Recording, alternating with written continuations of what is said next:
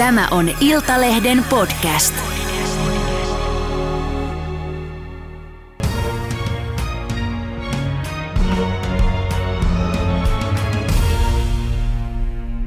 Tervetuloa lääketieteen tohtori ja professori Juhani Knuuti. Kiitos. Sä oot taistellut vuosia tämmöisiä huuhaa terveysväittämiä vastaan tieteen avulla. Ja tässä uusimmassa kirjassasi kauppatavarana Terveys sä käyt läpi valtavan määrän muun muassa eri ravintolisiin, vitamiineihin, hoitoihin, dietteihin ja esimerkiksi rokotuksiin liitettyjä vääriä ja jopa väär, vaarallisia väittämiä. Mitkä terveysväittämät nyt näin niin kuin korona-aikana äh, sua eniten päähän? No kieltämättä sellaiset väitteet, jossa esimerkiksi ravintolisällä vaikutetaan koronaan niin sairastumistodennäköisyyteen, taikka esimerkiksi kun väitetään, että niillä voitaisiin hoitaa itse sitä vakavaa koronainfektiota. Ketkä on väittänyt näin ja missä ja no, mistä ravintolisästä puhutaan? Sehän on yleensä siis sosiaalisessa mediassahan tällaiset väitteet leviävät. Ja, ja tyypillisesti siellä väitetään jonkun vitamiinin olevan ihmehoito – ja sitten samalla niin kuin arvostellaan, että viranomaiset eivät ymmärrä tai eivät ota huomioon tai että lääketeollisuus haluaa kalliita lääkkeitä sen sijaan, että olisi sellainen halpa, helppo ratkaisu kuin vitamiini. Mm.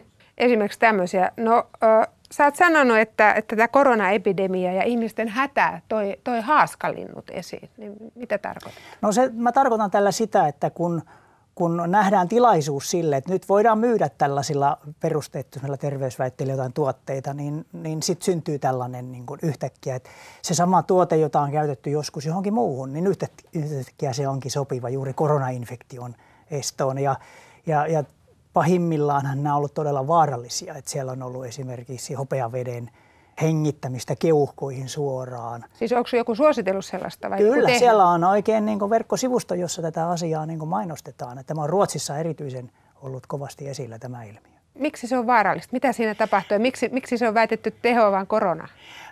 Sitä, että miksi se tehoaa koronaan, niin siihen ei mitään rationaalista perustetta tietenkään ole, mutta se, että miksi se on vaarallista, johtuu siitä, että se hopea, mitä siinä on siinä aineessa, niin se on suoraan – niin kuin myrkyllistä keuhkosoluille. Eli se tuhoaa keuhkosoluja mm. suoraan. Ja sitten kun sä henkität sitä keuhkoihin, niin ei, ei kuulosta kauhean niin kuin järkevältä tavalta hoitaa. Mm. Tätä hopeavettähän äh, suositellaan muuhunkin kuin koronaan. Niin mitä sä itse ajattelet, siis, miksi ihmiset lähtee käyttämään tällaista? Mikä tämä on tämä salaisuus tässä, tässä hopeavedessä ja no houkutus siihen? No tietysti siinä on osin sitä, että sitä myöskin somessa tämmöisillä äh, tarinoilla ja, ja paranemistapauksilla ja muilla markkinoidaan ja myöskin tietysti kritiikittömästi erinäköisiä väitteitä jaetaan ja ihmiset tietysti helposti menevät sitten siihen käsitykseen, että tämä voisi olla tehokasta. Ja, ja tota, sitten, sitten niin kuin tällainen tuote kuin hopea vesi, niin se on niin kuin helppo ratkaisu johonkin monimutkaiseen asiaan. Et ihmiset hakee helppoja ratkaisuja ja jonkun tämmöisen ihmeaineen tuominen, jolla on jotain ihmeellisiä vaikutuksia, niin se on, se on houkutteleva ajatus että mm. tämä nyt olisi sellainen pelastus nyt vaikka koronatilanteessa. Jota se ei siis sinun mukaasi ole. Ei todellakaan ole. Mm. Oman immuniteettiin, immuniteetin vahvistamiseen uskovat ihmiset huolestuttavat sinua, näin sä olet sanonut. Pakko kysyä, että meillä on tässä nyt muuten paljon sitten näitä lisäravinteita ja vitamiineja, joissa kaikissa luvataan, että tukee tota immuniteettia, niin eikö immuniteettia sitten voi esimerkiksi vahvistaa C-vitamiinilla, kalaöljyllä, maitohappobakteereilla, mikrobeille altistumalla tai jollakin stressinpoistokuurilla? No nämä väitteet, mitä liittyy esimerkiksi ravintolisiin, eh, vaikka immuniteetin tukemisesta, niin nehän on hyväksyttyviä väitteitä ja ne perustuvat siihen, että jos meillä on pula tai puute jostakin, vaikka D-vitamiinista ja A-vitamiinista, me tiedetään, että näitä vitamiineja tarvitaan esimerkiksi normaalin immuunijärjestelmän toiminnan – niin kuin ylläpitämiseksi. Mm. Mutta sitten siitä ei voi suoraan vetää sellaista johtopäätöstä, että ottamalla sit enemmän kuin tarve, niin siitä saataisiin lisähyötyä. Mm. Eli tämä on se, mikä, mikä niin kuin helposti unohtuu. Eli totta kai, jos meillä on pulaa vitamiineista, niin vitamiineja kuuluu tietysti ottaa purkista, jos ei ensisijaisesti ravinnostahan ne kuuluu saada. Niin. Mutta sitten, jos, jos, jos meillä on esimerkiksi riittävää D-vitamiini, määrä jo elimistössä, niin ei se lisä D-vitamiini tuota mitään lisähyötyä ensi immunipuolustukselle. Mm. Eli katsotaan muutamia näitä äh, mitä näissä purkeissa luva, luvataan, kuuluisa C-vitamiini. Täällä luvataan, että tämä on elimistölle tärkeä antioksidantti, jonka riittävä saanti vähentää väsymystä ja tukee vastustuskykyä. No jos on keripukki, niin on väsynyt. Eli jos on puute tästä C-vitamiinista, niin toki C-vitamiinilla on näin juuri nämä hyödylliset vaikutukset. Mm. Mutta jos me ajatellaan normaalia ruokavalioa, johon kuuluu hedelmiä ja kasviksia ja, ja sellaisia ruoka-aineita, jossa ylipäätänsä on C-vitamiinia, niin me ei tarvita purkista lisää C-vitamiinia. Eikä ole mitään perustetta väittää, että siitä niin kuin enemmästä C-vitamiinista automaattisesti hyötyä. Nimittäin tutkimusten mukaan C-vitamiinin lisäannoksella ei pystytä estämään flunssan tuloa. Mm. Se me tiedetään, että, että suurella C-vitamiinimäärällä flunssan aikana sen flunssan kesto lyhenee keskimäärin puoli päivää. Puoli päivää? Puoli päivää on se mm. hyöty. Mutta pitää vissiin vetää aika paljon sitten. Gramma per päivä, eli aika suuria määriä tietysti. Mutta toisaalta ei siitä suuresta määrästä mitään kauhean haittojakaan ole havaittu. Mutta mm. idea tässä, että, että niin kuin käytetään ennaltaehkäisevästi tarvetta suurempia määriä vitamiineja, niin hyvin harvoin löytyy mitään hyvää perustetta sellaiselle. Mm. Entäs sinkki? Sinkkiä mainostetaan paljon myös äh, flunssan tota, estolääkkeenä. No siinä on kaksi, äh, siinä on ehkä pieni väärinymmärrys, että sinkki imeskelytablettina, jossa se vaikuttaa suoraan täällä nielussa, niin, niin on tutkimuksissa havaittu lyhentävän niin kuin sen flunssan oireita. Eli mm. sitä normaalin nuhakuumeen liittyvää kurkkukipua ja nielukipua lievittää kyllä. Paitsi, että nyt ihan tuoreissa suomalaisissa tutkimuksissa taas sitä ei taas havaittu. Mm. Mutta tämä, uskoisin, että sillä on tällainen paikallinen vaikutus. Mutta se sinkki, mitä on esimerkiksi monivitamiinivalmisteissa, niin se ei vaikuta lainkaan niin kuin flunssan kestoon. Mm. koska se menee sitten imeytyy elimistöön muuta kautta. Mm. Eli sun summarum, onko sun viesti se, että, että jos on normaali ruokavalio eikä sellaisia rajoitteita allergian tai ideologian tai jonkun muun takia, niin e, ei tarvitse syödä tota, näitä vitamiineja niinkö? No D-vitamiini on ainoa, jota täytyy ö, ottaa, koska me emme suomalaiset saa tarpeeksi auringonvaloa. Mm. Ja siitä, siitä seuraa sen, että meillä on ilman ravintolisää liian matalat D-vitamiinipitoisuudet. Mutta käytännössä muut, jos on täysin terve, monipuolinen, jos on vielä suositusten mukainen ruokavalio aina parempi, mutta jos on ylipäätänsä monipuolinen ruokavalio, niin, niin periaatteessa siitä saa riittävän määrän näitä kyseisiä vitamiinia, mitä tässäkin on käsitelty. Onko se siis niin kuin sä, sä sanoit tuossa kirjassa, että oma immuniteettia ei voi vahvistaa? No sitä voi vahvistaa paljon muilla asioilla kuin näillä. Eli monipuolinen ravinto, liikunta, kunnollinen uni, niin näillä tehdään todella paljon. Mm. Eikä siihen tarvita niin kuin ravintolisiä. Eli tästä ei tule mitään ekstra immuniteettia. No sitten. joo, mikä se semmoinen ekstra immuniteetti sitten olisi, että jos ajatellaan, että immuniteetissahan on, tai siinä immunireaktiossahan on normaali toiminta on se olennainen, että sitä, se ei saa olla ylireagoiva eikä alireagoiva. Mm. Esimerkiksi me tiedetään, että koronainfektiossahan se paha tilanne syntyy siitä, että se immunireaktio ylireagoi, eli syntyy tällainen niin hyvin ylivoimakas immunireaktio. Eli ei ole itsestään selvää, että onko vahvistaminen nyt tarpeen. Että silloin kun esimerkiksi me ollaan alttiita viruksille tai infektioille, niin kuin flunssaviruksille, niin silloin tietysti hyvä immuniteetti auttaa torjumaan sen viruksen.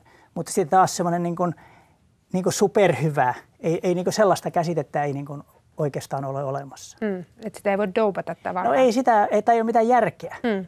Hei, käydään läpi joitakin väittämiä, voit lyhyesti kommentoida. Kirjassasi nostat näitä esiin muotiasiaan puhut tietenkin rokotuksesta ja, ja, ja tota, meillä on paljon rokotevastaisia ihmisiä väittämä. HPV-rokotus on vaarallinen ja rokotukset aiheuttavat muun muassa autismia. Niin, nämä on tämmöisiä väitteitä, jotka, jotka on jo kumottu jo 20 vuotta sitten. Ja, ja erikoista on se, että autismiväite on juuri tällainen, joka elää vaikka kuin paljon tuotaisi sitä näyttöä, että se ei liity autismirokotuksiin.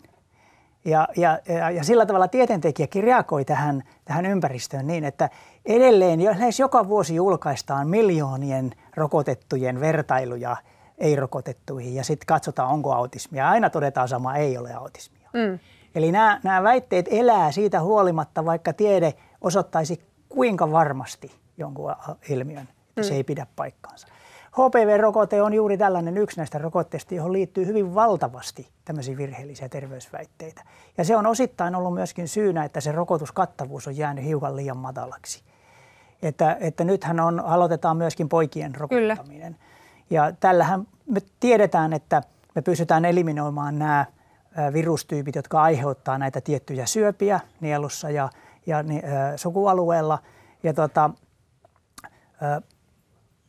mutta että sitten just tämä tämmöinen rokotus, niin kuin tavallaan niiden haittojen niin kuin ylikorostaminen perusteettomasti on johtanut sitten siihen, että, että se kattavuus on jäänyt ehkä liian liian alhaiseksi, että me oikeasti saataisiin se hyöty, koska mm. se, se laumasuojahan toisi sitten. Niin, kuin, niin sitähän sillä haetaan, kun rokotetaan haetaan, pojatkin. Mutta mitä sanot niille ihmisille, jotka on, on ehdottomasti vakuuttunut siitä, että heidän tyttärensä esimerkiksi sairastuu saatua tämän HPV-rokotteen?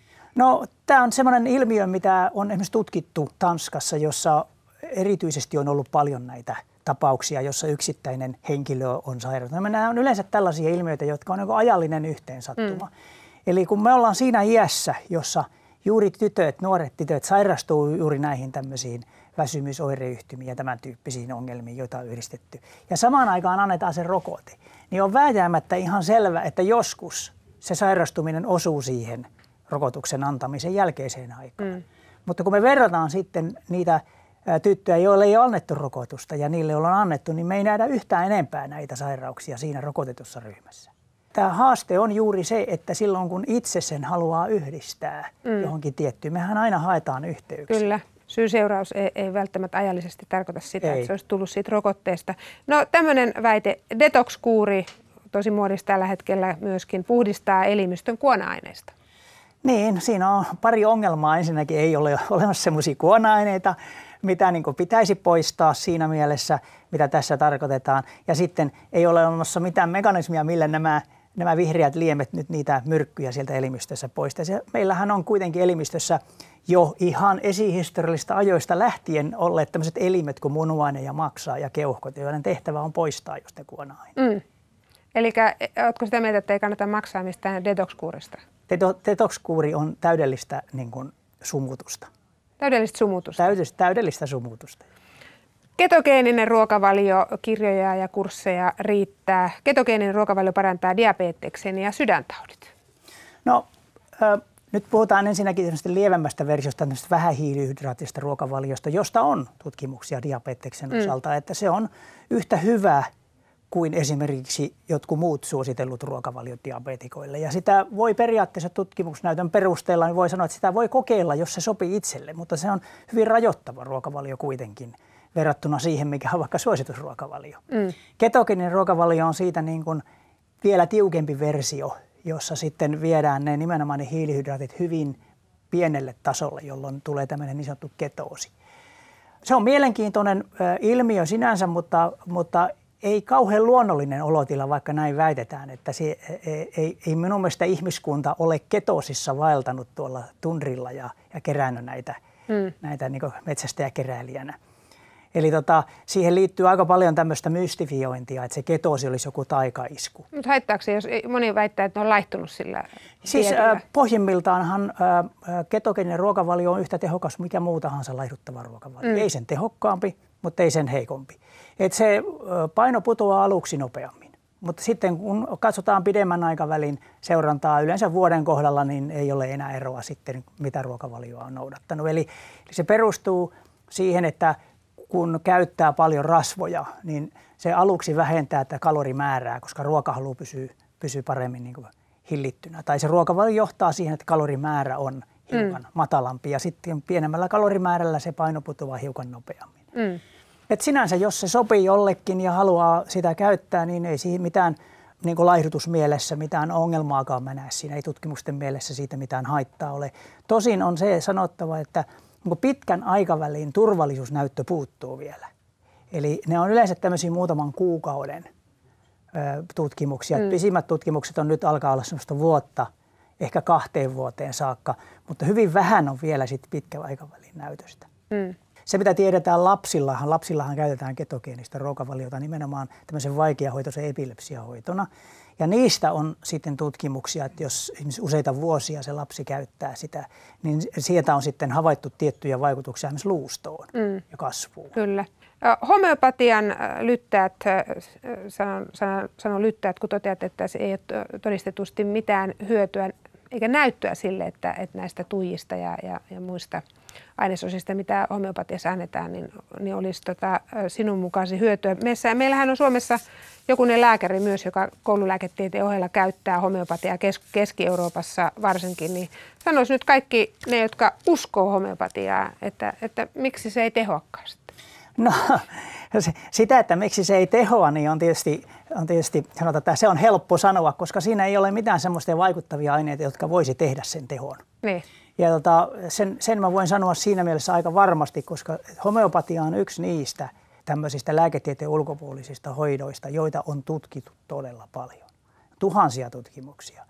Ja, ja tota, sen lisäksi, että niitä on paljon tutkittu, niin sitten on useat maat perustaneet sellaisia työryhmiä, jossa, on, jossa tämä työryhmä on käynyt läpi kaiken sen tutkimusnäytön, mitä homeopatiassa on. Ja silloinhan meidän täytyy olla tämmöinen kontrolloitu tilanne, että, että verrataan homeopatiaa niin sanottuun tämmöiseen lumehoitoon. Mm.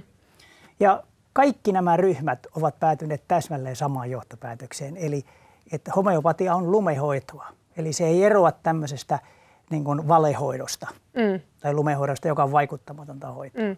No, mitäs palautetta olet saanut tuota homeopaateilta? No, tämähän on se ilmiö, että, että kun kirjoittaa kirjan, jossa, jossa tarkoituksena on hyvin neutraalisti ja objektiivisesti analysoida sitä tutkimusnäyttöä, että mä yritän välttää tietysti omien mielipiteen esittämistä, vaikka tietysti ainahan kirjassa on myöskin mm. kanta.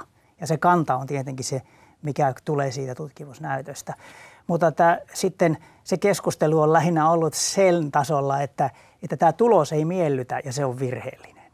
Sen takia, kun se ei miellytä se tulos? Niin.